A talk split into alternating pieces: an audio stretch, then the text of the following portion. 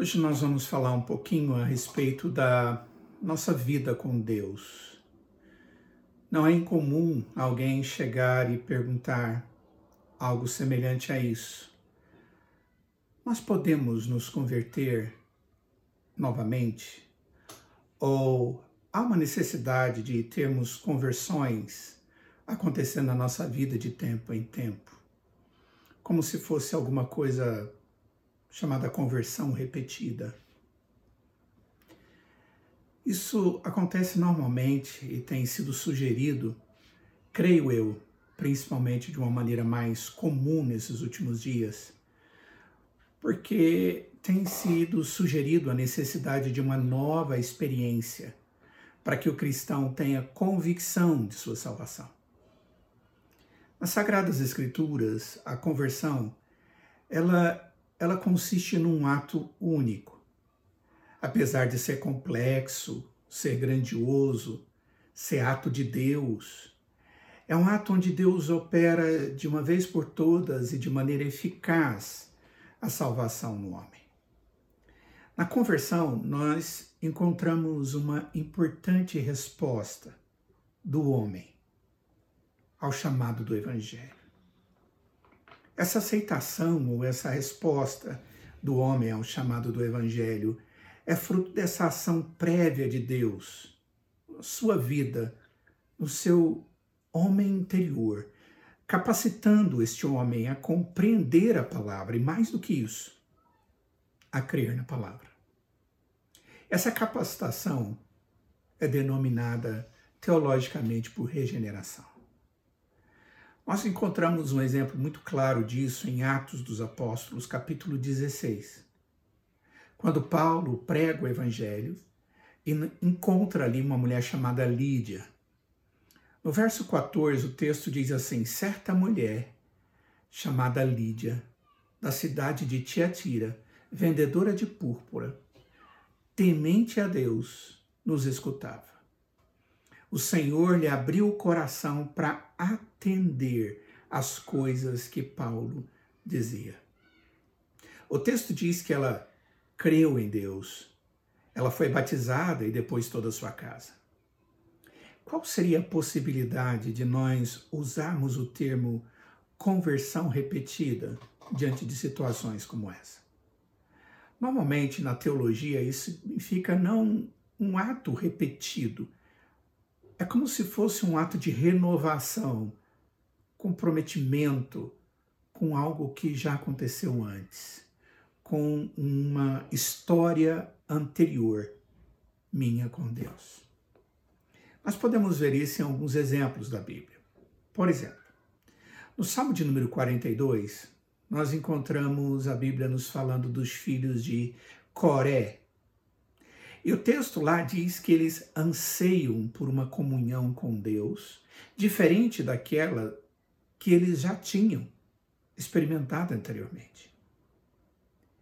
Eles eram pessoas importantes dentro do templo. Eles eram condutores da adoração no templo do Senhor. Eram ministros de música naquela época. Viviam dentro do templo, o dia inteiro no templo eles recebiam e sobreviviam da fidelidade do povo de Deus nos seus dízimos e nas suas ofertas. Mas apesar de toda essa vida eclesiástica, desse conduzir do povo de Deus à adoração, eles estavam vivendo uma espiritualidade distante da ideal. Foi isso que levou-os a ter um clamor constante nos seus lábios que nós encontramos no Salmo 42. No verso 1 e 2, o texto é muito interessante quando ele diz assim: Como suspira a corça pelas correntes das águas, assim por ti, ó Deus, suspira a minha alma. A minha alma tem sede de Deus, do Deus vivo. Quando irei e me verei perante a face de Deus? Apesar de estarem dentro do templo e conduzir as pessoas, eles ansiavam por algo maior do que aquilo. Nós encontramos outro exemplo em Joel capítulo 2. onde o povo de Deus passa por grandes necessidades. E isso como consequência de uma vida alheia a Deus e a sua vontade. Como consequência, Deus havia lançado sobre eles juízo. E por causa do juízo, houve muita fome, até mesmo desespero, por causa do juízo de Deus. E essas pessoas estavam agora vivendo esse desespero. Era um povo necessitado da misericórdia de Deus. E a palavra de Deus, através do profeta Joel, no capítulo 2, no verso 12, diz assim: Ainda assim, agora mesmo, diz o Senhor, convertei-vos a mim de todo o vosso coração. E isso com jejuns, com choro e com pranto. Rasgai o vosso coração e não as vossas vestes, e convertei-vos ao Senhor vosso Deus, porque ele é misericordioso e compassivo, e tardio em irar-se, e grande em benignidade, e se arrepende do mal. Era necessária uma mudança na vida daquelas pessoas. Uma mudança que assinalasse não só o despojar do velho homem, a fuga do pecado, mas o que Deus desejava também era que eles estivessem se revestindo de um novo homem em busca da santidade. Essa ideia é muito citada pelo apóstolo Paulo nos, nas suas cartas. E essa mudança era, uma, era um testemunho também da dependência a Deus, era fruto da dependência a Deus. Esse texto de Joel, ele nos revela dois elementos claros do verdadeiro arrependimento, perdão, da verdadeira conversão. O texto diz que eles deveriam se converter se arrependendo e crendo. Isso aponta para aquilo que vai ser o alvo da graça de Deus para nós, a salvação. E isso faz parte também da nossa vida cristã diária. O arrependimento, ele é o reconhecimento do pecado. É tristeza por causa do pecado. No verso 12 de Joel 2 diz que eles deveriam chorar. Eles deveriam agir com pranto na presença de Deus, reconhecendo a sua própria miséria, o seu pecado.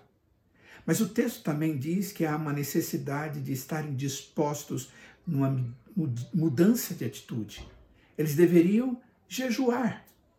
Eles deveriam ter uma atitude espiritual e orar. Algo que havia sido deixado para trás.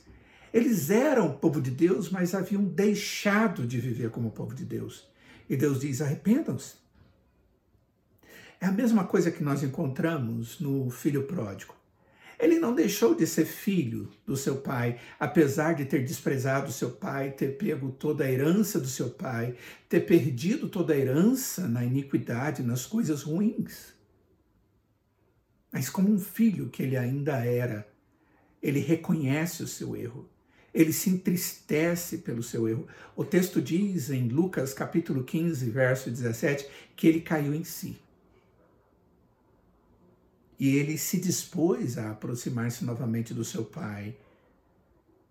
E no verso 18 diz que ele disse consigo mesmo: Levantar-me-ei e irei ter com meu pai e lhe direi. Deus deseja ver isso em nós, no momento da nossa conversão. Mas Deus deseja que isso esteja acontecendo na nossa vida todos os dias. Como também Deus deseja ver o outro elemento da nossa conversão, que é a fé.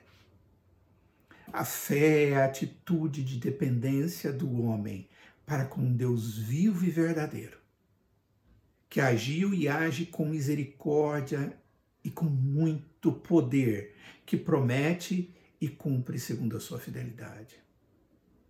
Mas devemos entender que todos os dias nós temos que crer.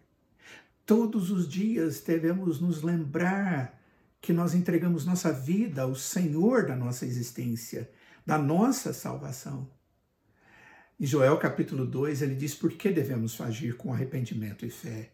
Ele diz: devemos fazer isso porque Deus é misericordioso, Deus é compassivo, é tardio em irar-se e grande em benignidade e se arrepende do mal. Deus é este que age favoravelmente àquele que faz parte do seu povo e que continuamente busca santidade, se arrependendo e crendo em Deus. Apesar de estranho, irmãos, nós podemos falar de uma conversão repetida. Se isso significa uma busca de uma vida autêntica pautada na palavra de Deus. Porque na verdade conversão ela é única. Na verdade, quando a escritura fala a respeito disso, ela está se referindo à santificação. Esta ocorre na vida do verdadeiro convertido. Santificação é algo que Deus deseja para nós e Deus opera em nós. E que ao longo de toda a nossa existência deve ser algo visível, claro, para nós e diante de Deus e diante dos homens. É algo que ocorre na nossa vida, na nossa existência, onde nós reconhecemos a nossa própria realidade e a nossa necessidade contínua da graça de Deus, como também a nossa contínua transformação para sermos semelhantes a Cristo, segundo a graça de Deus. Nós precisamos disso. Nós precisamos de vida íntima com o Senhor e a contínua transformação da nossa vida. Pois o que Deus deseja encontrar são pessoas cada vez mais parecidas com o seu Filho, Cristo Jesus. Que Deus nos dê a bênção disso acontecer em nós, através do seu poder e a sua graça. Oremos. Ó oh Deus, imploramos para que o Senhor esteja colocando em nós, ó oh Pai, o entendimento da urgência todos os dias de sermos como o teu filho Jesus. Esteja nos santificando, nos purificando. Esteja nos fazendo, ó Pai, ser segundo o teu querer, segundo a tua palavra. Ó Deus, em muitos momentos nós precisamos ainda enfrentar os grandes desafios da nossa espiritualidade, que são pecados que muitas vezes vêm contra nós. Ó Deus, nos fortaleça com teu espírito para que haja vitória constante. Te imploramos por isso em nome de Jesus.